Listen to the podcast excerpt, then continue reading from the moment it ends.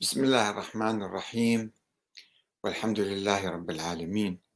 والصلاة والسلام على محمد وآله الطيبين. ثم السلام عليكم أيها الأخوة الكرام ورحمة الله وبركاته. ما هو السبب في الموجة الجديدة من الغلو بالأئمة من أهل البيت والقول بولايتهم التكوينية؟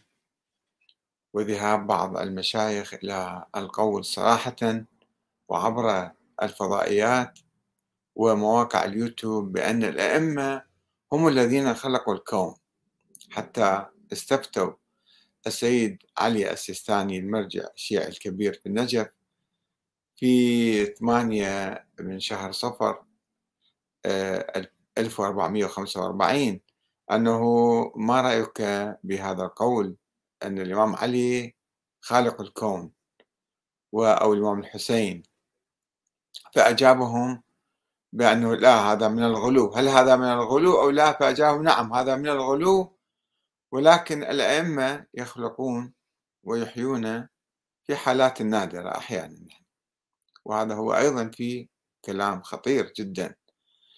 وأنا رأيت بالحقيقة مجموعة من المشايخ من ما يسمى بمراجع الحوزة في النجف. من السيد الخوئي إلى تلامذته وحيد خراساني آه، الشيخ جواد التبريزي صادق الروحاني والآن أسمع هذا الكلام من السيد السيستاني وتلامذة السيستاني. السيد علي أبو الحسن مثلا في الكويت هو من أنصار السيستاني أو أتباعه أو ما أعرف بالضبط وكيلة أو مو وكيلة ولكن عنده أيضا محاضرة مفصلة حول الولاية التكوينية للأئمة وقد طلعت عليها وشفت يعني يعرض آراء مختلفة حول الموضوع ويميل إلى أنه إيه نعم الأئمة عندهم سلطنة على الكون ولكن بإذن الله تعالى مو هم مباشرة يخلقون ويجيب كل الآراء ويعرضها. مع الأسف الشديد. وأنا في الحقيقة أنا نشأت في بيئة دينية في كربلاء المقدسة. ودخلت الحوزة من صغري وكتبت حول نظرية الإمامة قبل خمسين سنة سنة ثلاثة وسبعين طبع لي كتاب تحت عنوان آه، عشرة ناقص واحد يساوي صفر. طبعته في بيروت ثم في الكويت ثم في إيران. آه، أن آه، الإمامة مسألة مهمة في الإسلام وإذا إحنا حذفنا الإمامة من من الإسلام فالإسلام يتلاشى أو يخرب أو بعد ما يفيد. ولذلك حول أهمية الولاية وأهمية الإمامة ولم أكن قد سمعت أبدا حتى ذلك الحين الحقيقة وحتى بعد ذلك بأن الأئمة لهم ولاية تكوينية وولاية على الكون بالعكس هذه أفكار مالغولات كنا نقرأ عنها عن أفكار المخطابية أو ابن سبأ أو المفضلية الذين يلعنهم الإمام الصادق وبقية الأئمة. يلعنون من يقول بالتفويض أو بأن الأئمة خلقوا الكون أو يخلقون ويرزقون ويحيون. شيء يعني عجيب غريب. ولكن أنا أتعجب من هؤلاء الذين يدعون المرجعية والأستاذية في الحوزة والزعامة أن يرددوا أقوال الغلاة بالذات أقوال المفضل بن عمر. وهذه آه، القصص اللي مذكورة حول يعني قدرة الأئمة على الإحياء والإماتة يستشهد بها هؤلاء الذين يذهبون إلى آه، هذه أسطورة آه، الأئمة يعني يخلقون ويحيون ويميتون أحيانا ويرزقون. البعض يقول هم يدعون الله فيرزق ويدعون الله فيخلق. شنو الله قاعد ناطرهم بالتليفون؟ حتى ما يدعون رأسا يستجيب حتى هذا كلام مو صحيح. هذا كلام كان جواب محمد بن عثمان بن سعيد العمري اللي كان يدعي إنه السفير الثاني للإمام آه، الغائب. الغلاة سألوه أو حدث جدل بين الشيعة في تلك الأيام في القرن الثالث الهجري ما يسمى في عصر الغيبة أنه هل التيارات المتصارعة كانت البعض كان يستنكر هذا القول والبعض يقول لا نعم الأئمة كانوا يرزقون ويحيون ويميتون. آه، فسألوه فقال لا نفى هذا الشيء نفى أن الأئمة يخلقون ويرزقون ولكن قال على لسان الإمام المهدي يعني أن الأئمة يسألون الله فيخلق يسألون الله فيرزق. حتى هذا هو مو ثابت مو أكيد شنو ما هي منزلة الأئمة حتى يسألون الله. ما هي مكانتهم؟ ما هو دورهم؟ شنو لهم خصوصية حتى يسألون الله في فيخلق ويسألون الله فيرزق حتى هذا تبرير لبعض القصص اللي كانت متداولة في تلك الأيام. في كتاب ظهر في تلك الفترة ما يسمى فترة الغيبة الصغرى لمحمد بن فروخ الصفار. توفى سنة 290 للهجرة. يعني في وسط ما يسمى بالغيبة الصغرى وعنده كتاب اسمه بصائر الدرجات. هذا بصائر الدرجات أول مرة طلعت عليه لما كنت أكتب عن الإمام مهدي فشفت فيه أشياء عجيبة غريبة غلو فاحش يعني اصطدمت بكثير من القصص التي يرويها. ولكن آه، من جاء بعده الآن هؤلاء المشايخ الذين آه، عفوا الكهرباء مقطوعة عندنا نعم. آه، المشايخ اللي في الحوزة الآن يدعون المرجعية وعلى رأسهم السيد أبو القاسم الخوي. بصراحة أقول لكم هو معروف أنه أستاذ علم الرجال وعلم الأصول أستاذ علم الأصول وعلم الرجال بالإضافة للفقه طبعا. عندما راجعت كتابة معجم الرجال ترجمة المفضل ابن عمر الجعفي يجيب روايات متعددة تمدحه وتذمه وتتبرأ منه ويميل يعني يحاول أن يجمع ويطرح بالتالي يقول أنه لا هذا خوش آدمي المفضل ابن عمر إنسان جيد وثقة والروايات الدامة له هذه تقية صادرة مثلا. طيب هو إذا واحد نظر إلى أقواله أقوال المفضل ابن عمر نشوف أقوال غلو كان هو معروف بزعيم الفرقة المفضلية أو المفوضة. ولكن عندما يجي نشوف الخوي نفسه هو يعتنق فكرة التفويض. فطبعا يزكي هذا المفضل ابن عمر. وكذلك بقية الآن أي واحد ترجعه يقول لك بسند صحيح. دائما يرون روايات عن بصائر الدرجات روى هالقصة بسند صحيح. أو عن الشيخ الصدوق محمد بن علي بن بابويه الصدوق في كتاب عيون أخبار الرضا هم يروي قصص أسطورية يقول لك شنو بسند صحيح. فهنا أنا وجهت رسالة إلى سيد أبو الحسن سيد علي أبو الحسن قلت له يعني سوف أقرأ عليكم رسالة في آخر الحلقة هذه. قلت له يعني إما أن إحنا يجب أن نجتهد في هؤلاء الرجال الصفار الصدوق الكليني المفيد الطوسي المرتضى مو نقلدهم لأنهم زعماء طائفتنا وإحنا ولدنا على هذه الطائفة على هذه الفرقة فإذا هؤلاء كلهم رجال ثقات. يجب أن ندرسهم نبحث وضعهم.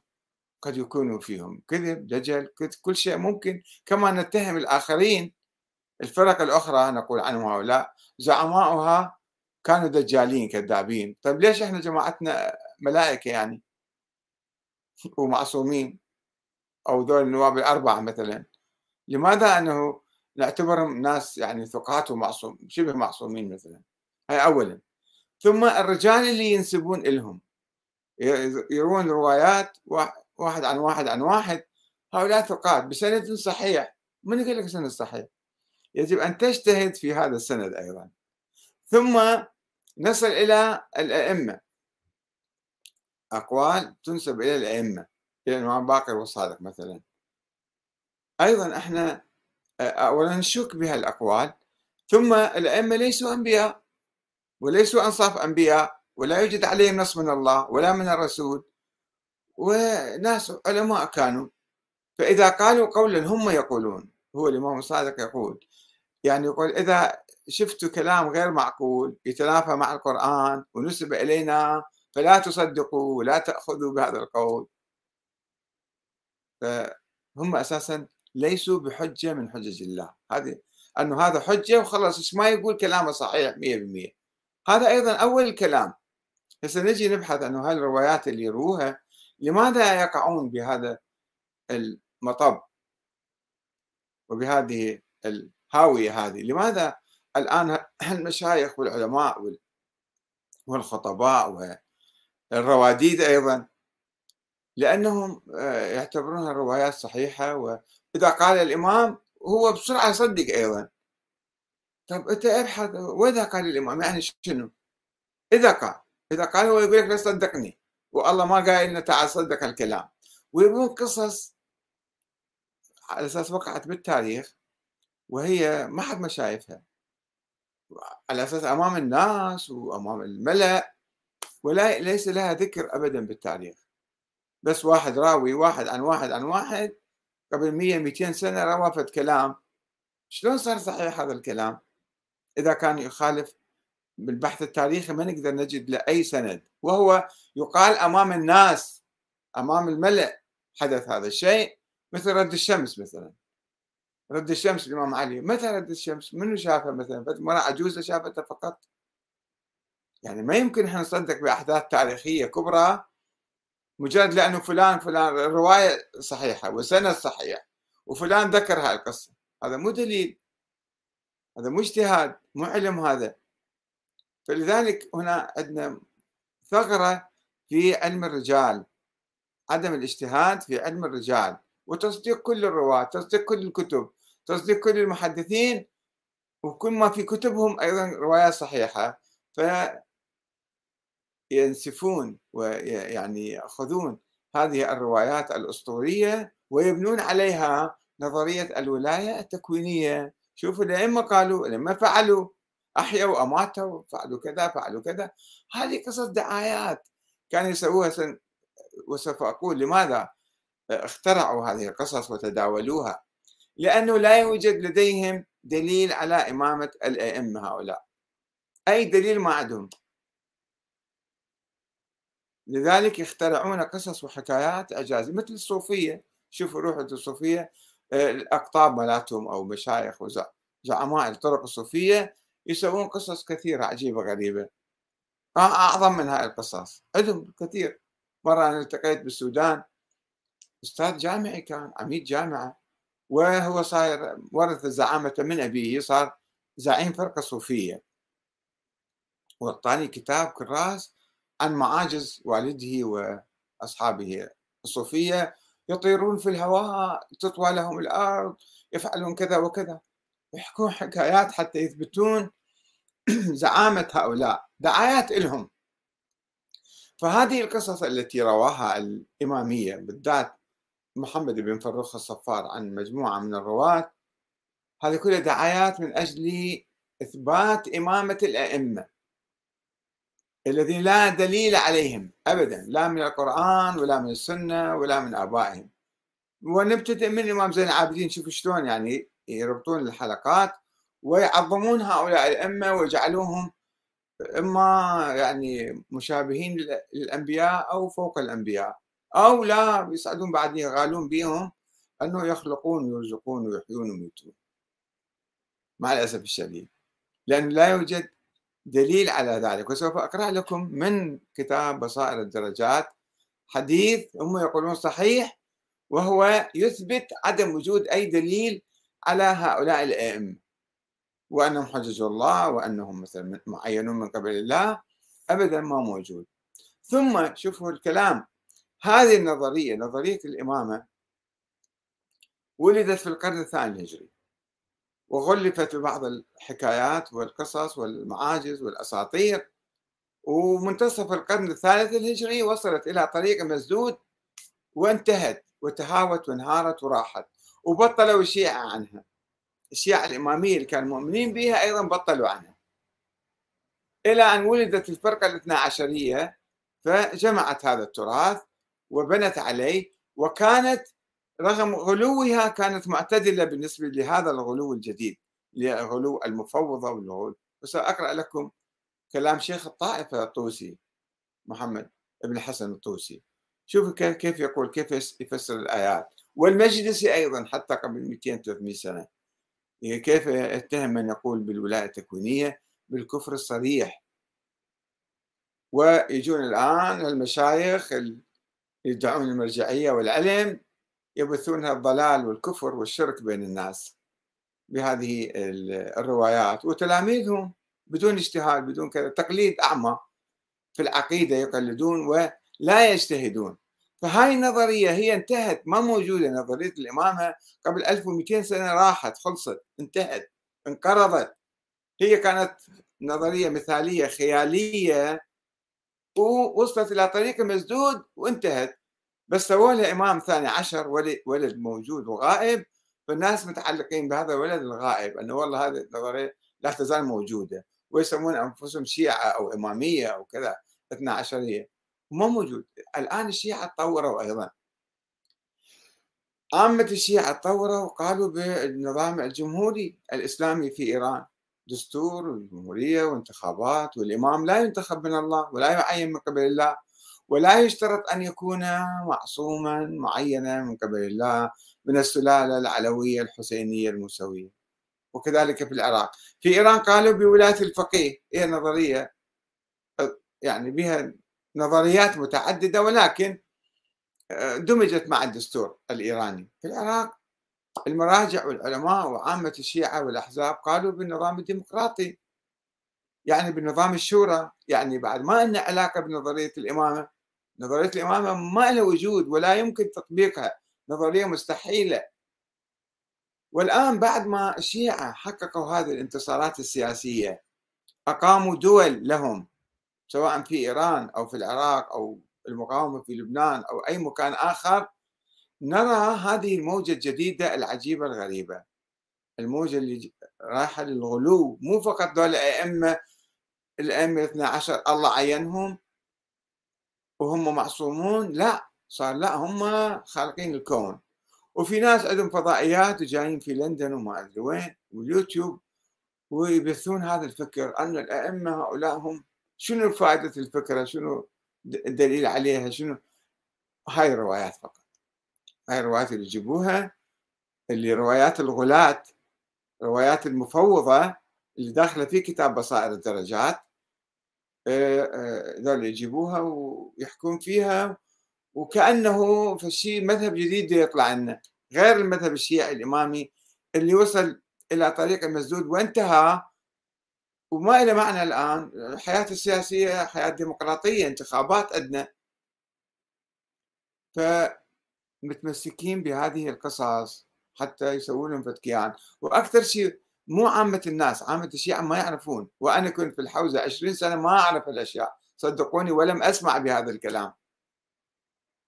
ولكن هاي موجة جديدة تحاول تخلق لنفسها في شيء جديد. يعني غير النظام الديمقراطي يعني التطور السياسي للشيعة ده يصير نحو العقلانية ونحو القرآن ونحو العلم ونحو العدل والمساواة وشيء الأشياء الحيوية المعاصرة ولكن هاي النظرية اللي هم دي يشبثون بها ودي ينشروها هالرواديد تسمعون أنتم الرادود الفلاني كيف يعني يكفر بالله تعالى ويشرك به وذاك الشيخ اللي قاعد مثلا في إصفهان وهذا اللي في لندن وهذا اللي في كذا وكذا ما عندهم شغل عمل إلا ترديد هالفكر الميت المغالي الممنوع كفرا وشركا بالله تعالى وخرافة وأسطورة. متمسكين فيه بهالقصص هذه لذلك أنا آه، أركز على أن مفتاح هذا التغيير هو دراسة نظرية الإمامة دراسة فرضية وجود الإمام الثاني عشر هل هذا موجود أصلا ولا موجود حتى نعرف في 12 ولا ما في 12 التي اختلقها الشيخ المفيد وثم شنو معنى الإمامة؟ شنو نظرية الإمامة؟ وينها الآن هي؟ نقعد نحكي بالهوى عامة الشيعة جماهير الشيعة صدقوني لا يعرفون الأشياء ولم يسمعوا بها إلا من الناس المنحرفين الجدد الطالعين اللي يرددون هالخرافات والأساطير حول أهل البيت. وهاي كلها تعتمد على مجموعة روايات موجودة في بصائر الدرجات وقصة يرويها الشيخ الصدوق. أما الكليني ما حد ما يروي عنه. الشيخ المفيد ما يرويها الشيخ الطوسي ما يرويها مشايخ الطائفة الاثنى عشرية اللي تأسست في القرن الرابع ما يرون هالقصص لأنه اعتبروها يعني أساطير مغالية. ولكن الآن هالموجة الجديدة بهالانحراف الحاصل بالحوزة انحراف كبير جدا حاصل بالحوزة آه، يبثون الخرافات حتى هم يعيشوا عليها. حتى يظلوا متمسكين بمجموعة أفكار ويعيشوا عليها مع الأسف الشديد. أنا أقرأ لكم بعض هذه آه، القصص اللي آه، أنا أتعجب من بعض الناس طلبة العلم. يعني أول شيء يعرف مو تقلد أنت في علم الرجال. هذه رواية صحيحة السند. هذه رواية صحيحة السند. رواية معتبرة. من وين معتبرة؟ كفر وكفر بها بالله تعالى. وخرافة وأسطورة وتعتبر رواية مثلا آه، معتبرة السند أو صحيحة حتى لا الكاتب ولا الكتاب ولا الرواة ولا أي فكرة من هالأفكار صحيح كلها خرافات وأساطير.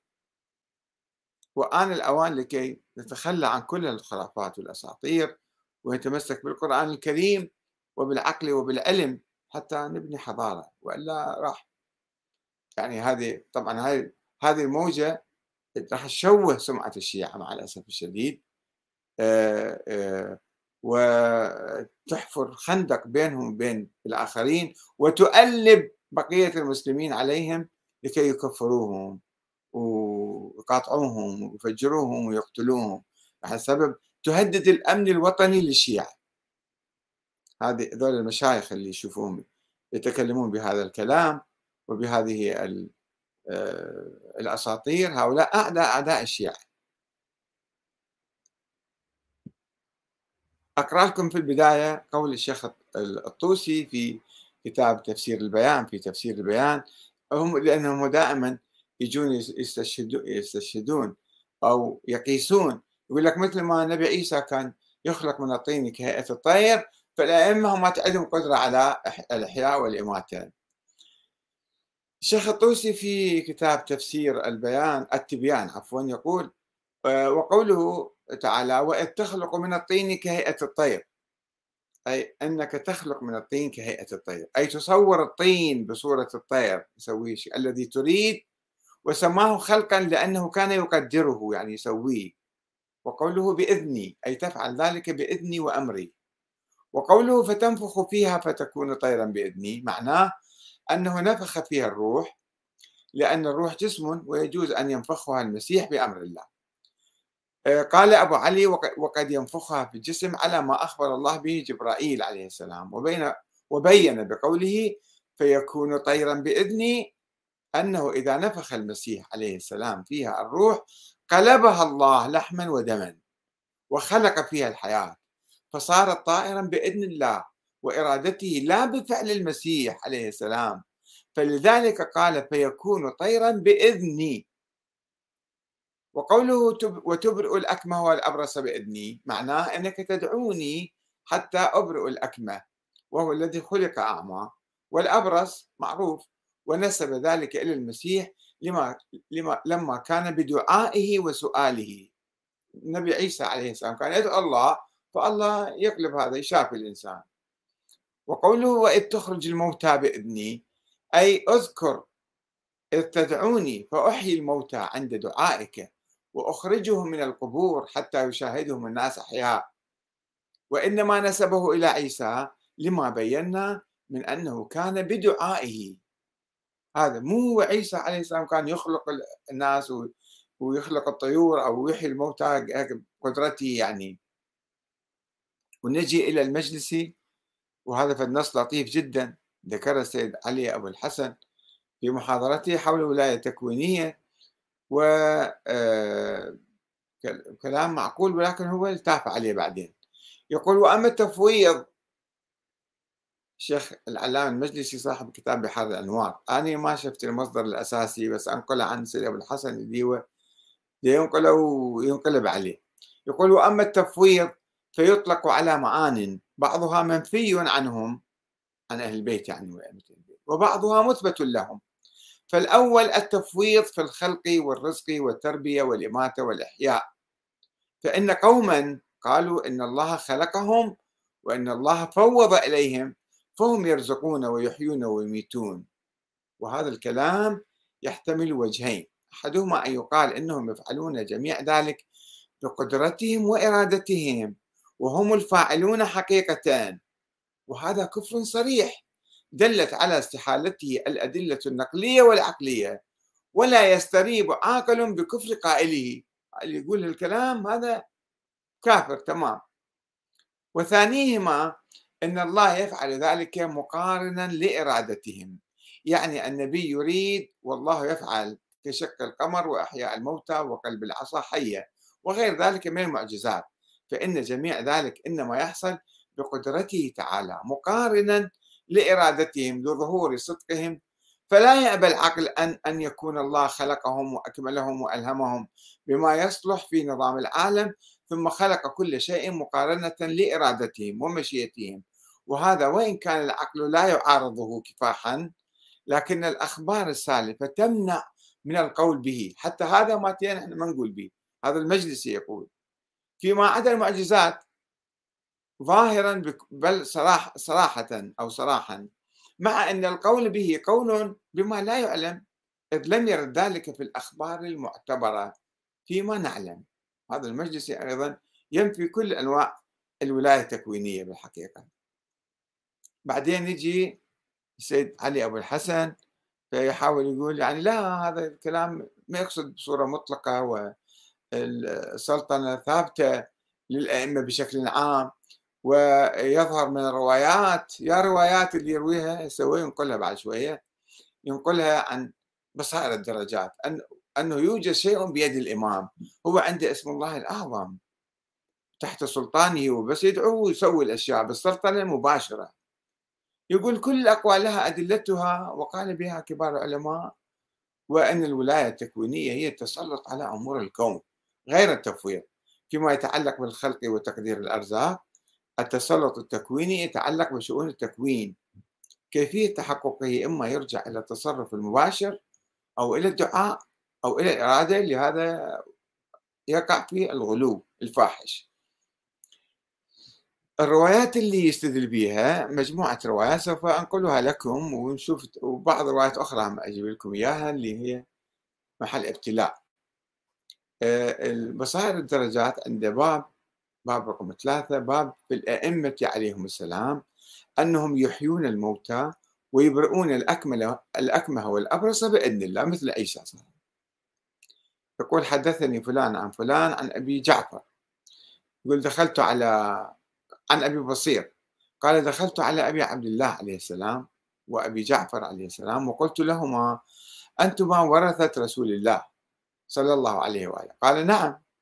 قلت فرسول الله وارث الأنبياء علم علم كل ما علموا فقال لي نعم.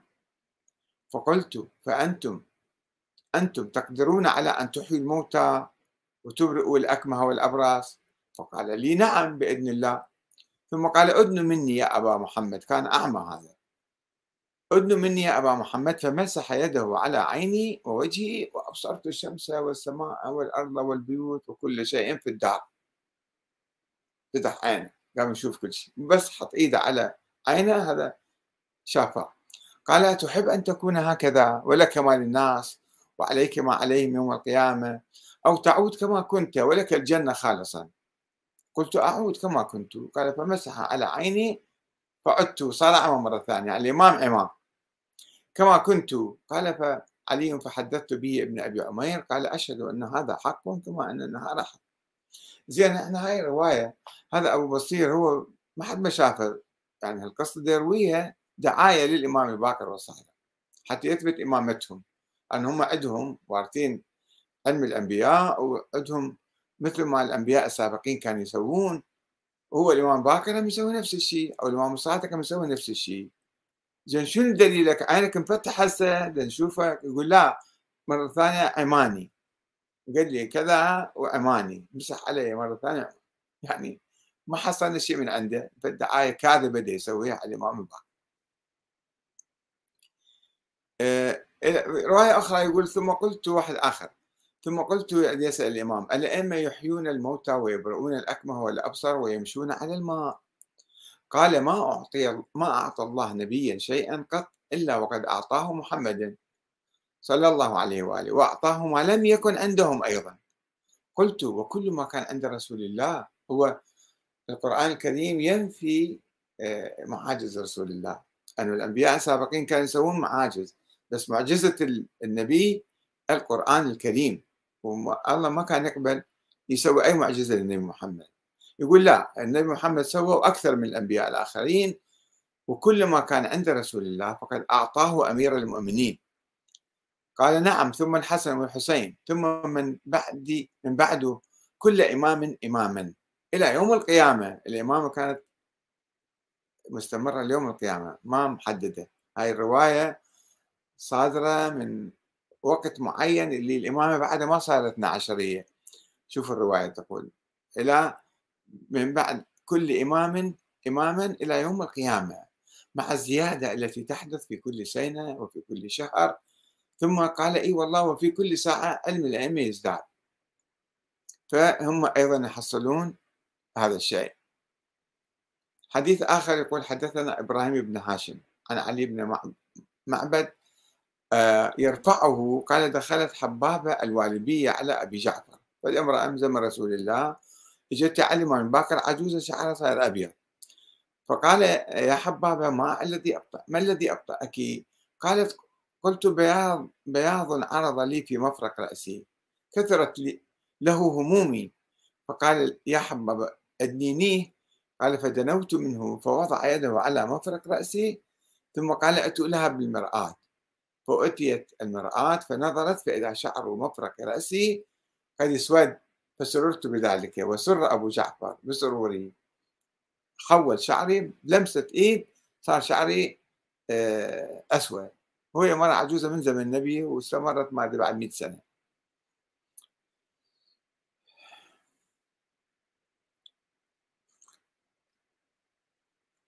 هذه كلها روايات. آه، محمد بن فروخ الصفار في كتاب بصائر الدرجات.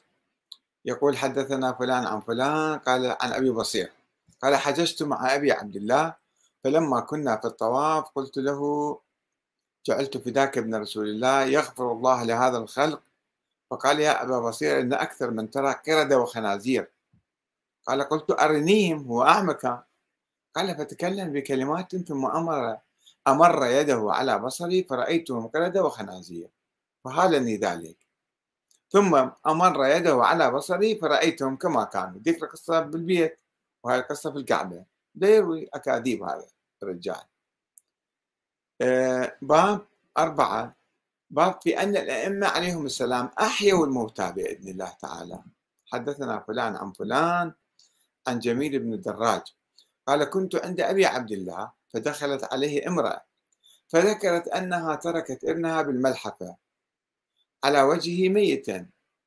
قال لها لعله لم يمت فقومي فاذهبي إلى بيتك واغتسلي وصلي ركعتين وادعي وقولي يا من وهبه لي ولم يكن شيئا جددي هبته ثم حركيه ولا تخبري بذلك أحدا قال ففعلته فجاءت فجاءت حركته فإذا هو قد بكى الإمام قال روح ابنك راح يحكيه يعني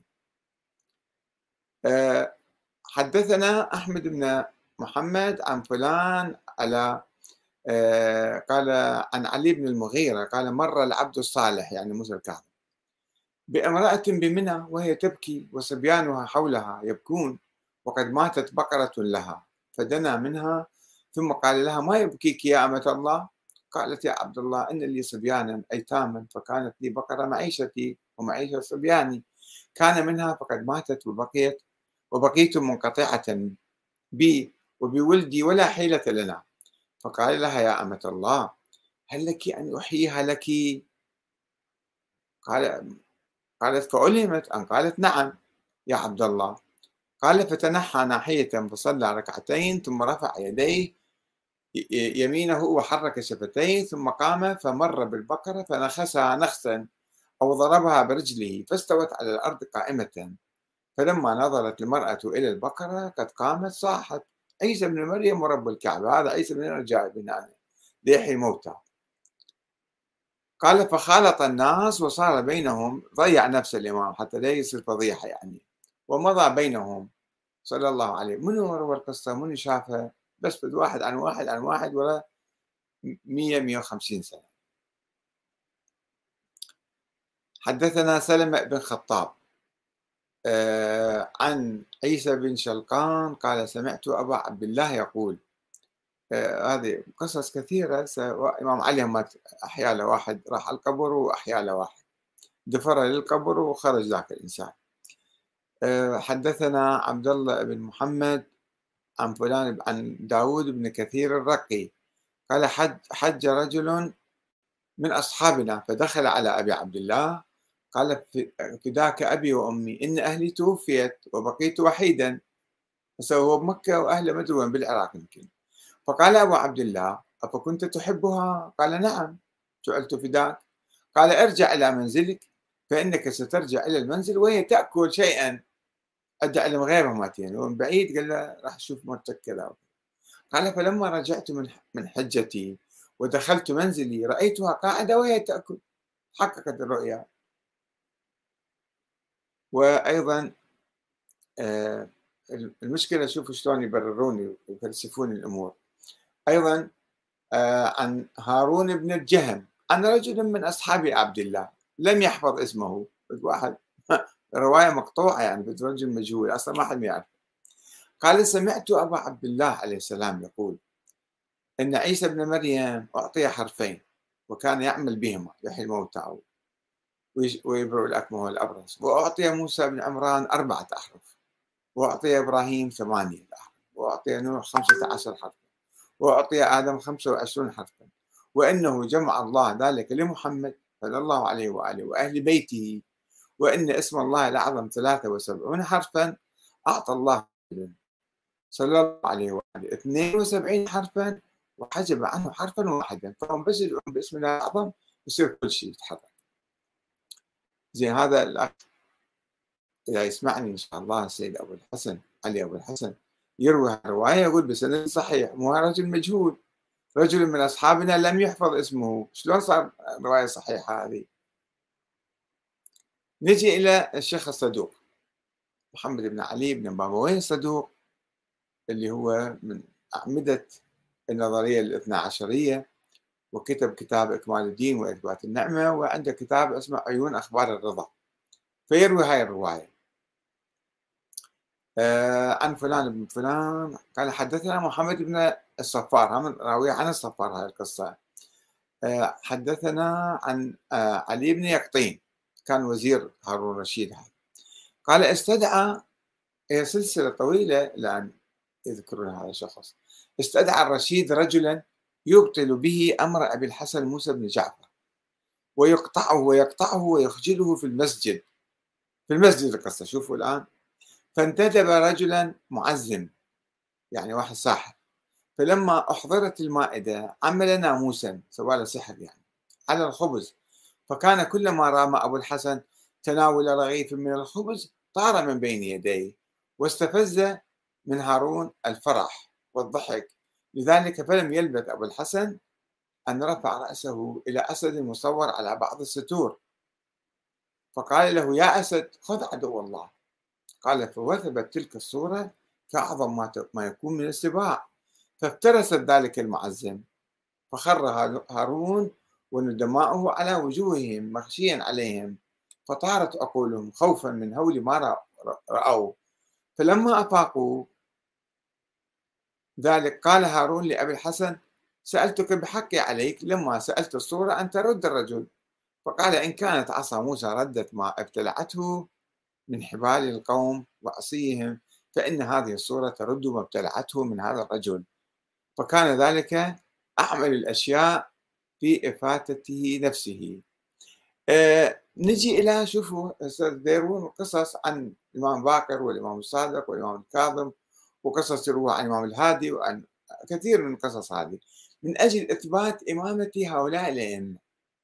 خلينا نجي نشوف رواية أيضا نرويها. محمد بن فروخ الصفار في كتاب وسائل الدرجات.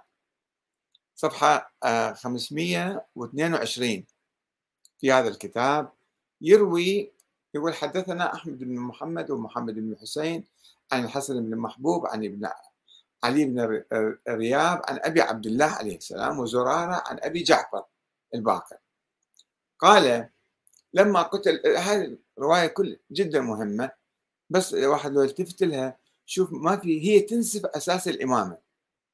في تثبت نظرية الإمامة ولكنها في الحقيقة تتضمن آه، اعتراف صريح بعدم وجود أي دليل على هؤلاء الأئمة.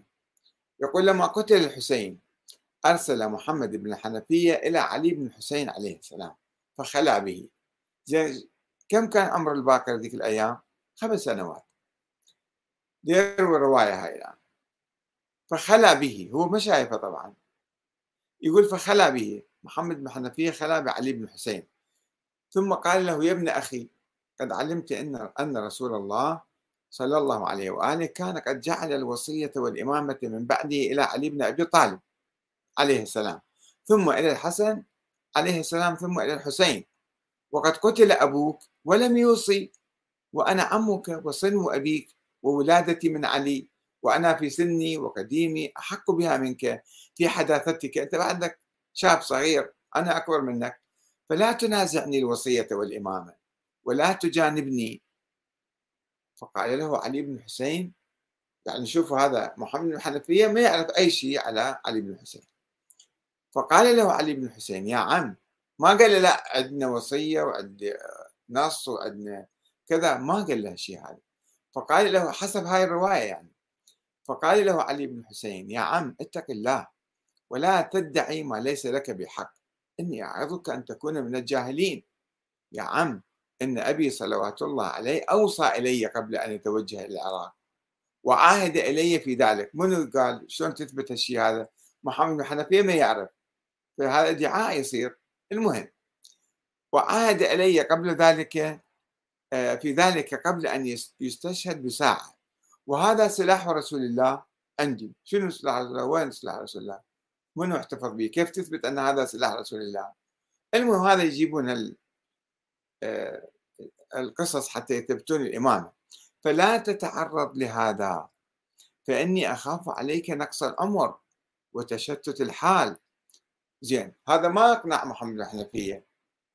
الإدعاءات هذه ما ما أقنعته وبقى النفي هو الأساس الكلام. تعال حتى نتحاكم إلى الحجر الأسود ونسأله عن ذلك. لما عجز عن طبعا هذه القصة مختلقة. لا زين العابدين لا جرى هذا الحوار ولا جرى ولا قال زين العابدين ذلك ولكنها على لسان الإمام باكر. تثبت نظرية الإمامة بداية نظرية الإمامة. إذا زين العابدين لم يصبح إماما فكل الأئمة البقية يصبحون ناس عاديين. علماء أبرار رواة حديث يصبحون. ما يصبح عندهم صفة إلهية. فشلون يسوون يضفون على زين العابدين صفة إلهية؟ تعال نتحاكم الحجر الأسود ونسأله عن ذلك. قال أبو جعفر وكان الكلام بينهما بمكة مو بالصحراء. مكة بالكعبة يعني. فانطلقا حتى إذا أتيا الحجر. فقال علي لمحمد عمه يعني ابدأ وابتهل إلى الله وسله أن ينطق لك أن ينطق لك الحجر. فسأله محمد وابتهل في الدعاء وسأل الله ثم دعا الحجر فلم يجبه. فقال له علي بن الحسين عليه السلام أما أنك يا عم لو كنت وصيا يعني من الله عندك صفة دينية. وإماما لأجابك فقال له محمد طيب فادعو أنت يا ابن أخي وسله. خلينا نشوف أنا ما ما استجاب لي. والحجر الأسود لم يتكلم. فأنت تفضل تتكلم. أسأل. فدعا الله علي بن الحسين بما أراد. ثم قال أسألك بالذي جعل فيك ميثاق الأنبياء والأوصياء وميثاق الناس أجمعين. لما أخبرتنا من الوصي؟ والإمام بعد الحسين بن علي عليه السلام فتحرك الحجر حتى كاد أن يزول عن موضعه. ثم أنطقه الله بلسان عربي مبين فقال اللهم إن الوصية والإمامة بعد الحسين ابن علي إلى علي بن الحسين ابن علي بن عليه السلام ابن فاطمة بنت رسول الله صلى الله عليه وآله صلوات الله عليهم. فانصرف محمد ابن الحنفية وهو يتولى علي بن الحسين. طيب هاي الرواية من يثبتها؟ بالكعبة صايرة ولا أحد موجود ولا أحد رواها ولا أحد شاف ولا أحد سمع مو بالصحراء. يعني قصة مختلقة مبينة قصة واضحة صريحة مختلقة. ثم أنه محمد بن حنفية ظل هو زعيم الشيعة وأعطى الزعامة إلى ابنه عبد الله أبو هاشم أصبح إمام الشيعة في نهاية القرن الأول الهجري وما الإمام زين العابدين كان منعزل ولم يدعي الإمامة ولم يدعي شيء من القبيل هذا. ولكن الإمامية الذين أرادوا أن يربطوا سلسلة الإمامة بالإمام علي والحسن والحسين اختلقوا هاي القصة. وعلى لسان الإمام الباكر والإمام الصادق. طيب هذا يعني واحد يقول له أنت قاعد تدعي أنت من خيالك قاعد تحكي. إذا ثبتت وهي لم تثبت ولم ولا أعتقد أن لا الإمام الباكر قال ذلك ولا الإمام الصادق. ولكن هاي الرواية هي نفسها تنسف أساس الإمامة. لو ما في دليل ولا أنت ما عليك دليل ولا عندك وصية ولا نص. فأنا أوصي علي بن أبي طالب ابن علي بن أبي طالب. فكان هذا الصراع. فبالحقيقة أنا آه، يعني كتبت رسالة إلى آه، السيد علي أبو الحسن اللي هو من أتباع السيد السيستاني في الكويت وقلت له استمعت إلى محاضرة أخرى لكم حول الولاية التكوينية آه، وأود التحدث عنها ومناقشتها أو مناقشتكم وأفضل أن أتحاور معكم حولها مباشرة إذا تسمح ظروفكم وإلا فسوف أقوم بنقدها كما فعلت الآن. والملاحظة الرئيسية لدي أنكم تصححون كتب المشايخ. مشايخ الطائفة الإمامية والاثنى عشرية والرواة الذين يروون عنهم. كل شيء رواية صحيحة ومعتبرة وسند صحيح. وهذا موقف غير علمي وغير محايد وأقرب إلى المنهج الأخباري التقليدي. أي أنكم تقلدون السابقين في تصحيح الرواة والروايات.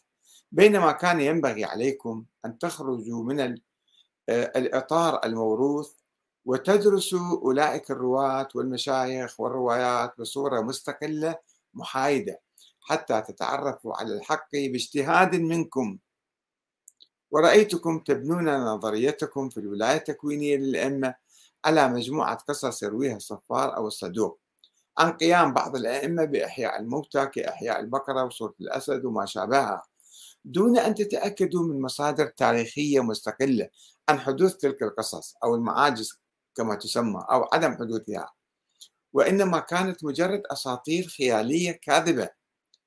والنقطة المهمة الأخرى هي أنكم لم تدرسوا نظرية الإمامة بصورة جيدة ولم تتوقفوا عند حديث يرويه الصفار في بصائر الدرجات والكليني أيضا يروي هذا في الكافي عن تكلم الحجر الأسود وإثبات إمامته لزين العابدين. وهي رواية منسوبة للإمام الباكر وتتضمن نفي محمد بن الحنفية لوجود أي نص أو وصية على الإمام زين العابدين ولذلك طلب منه أن يتبعه.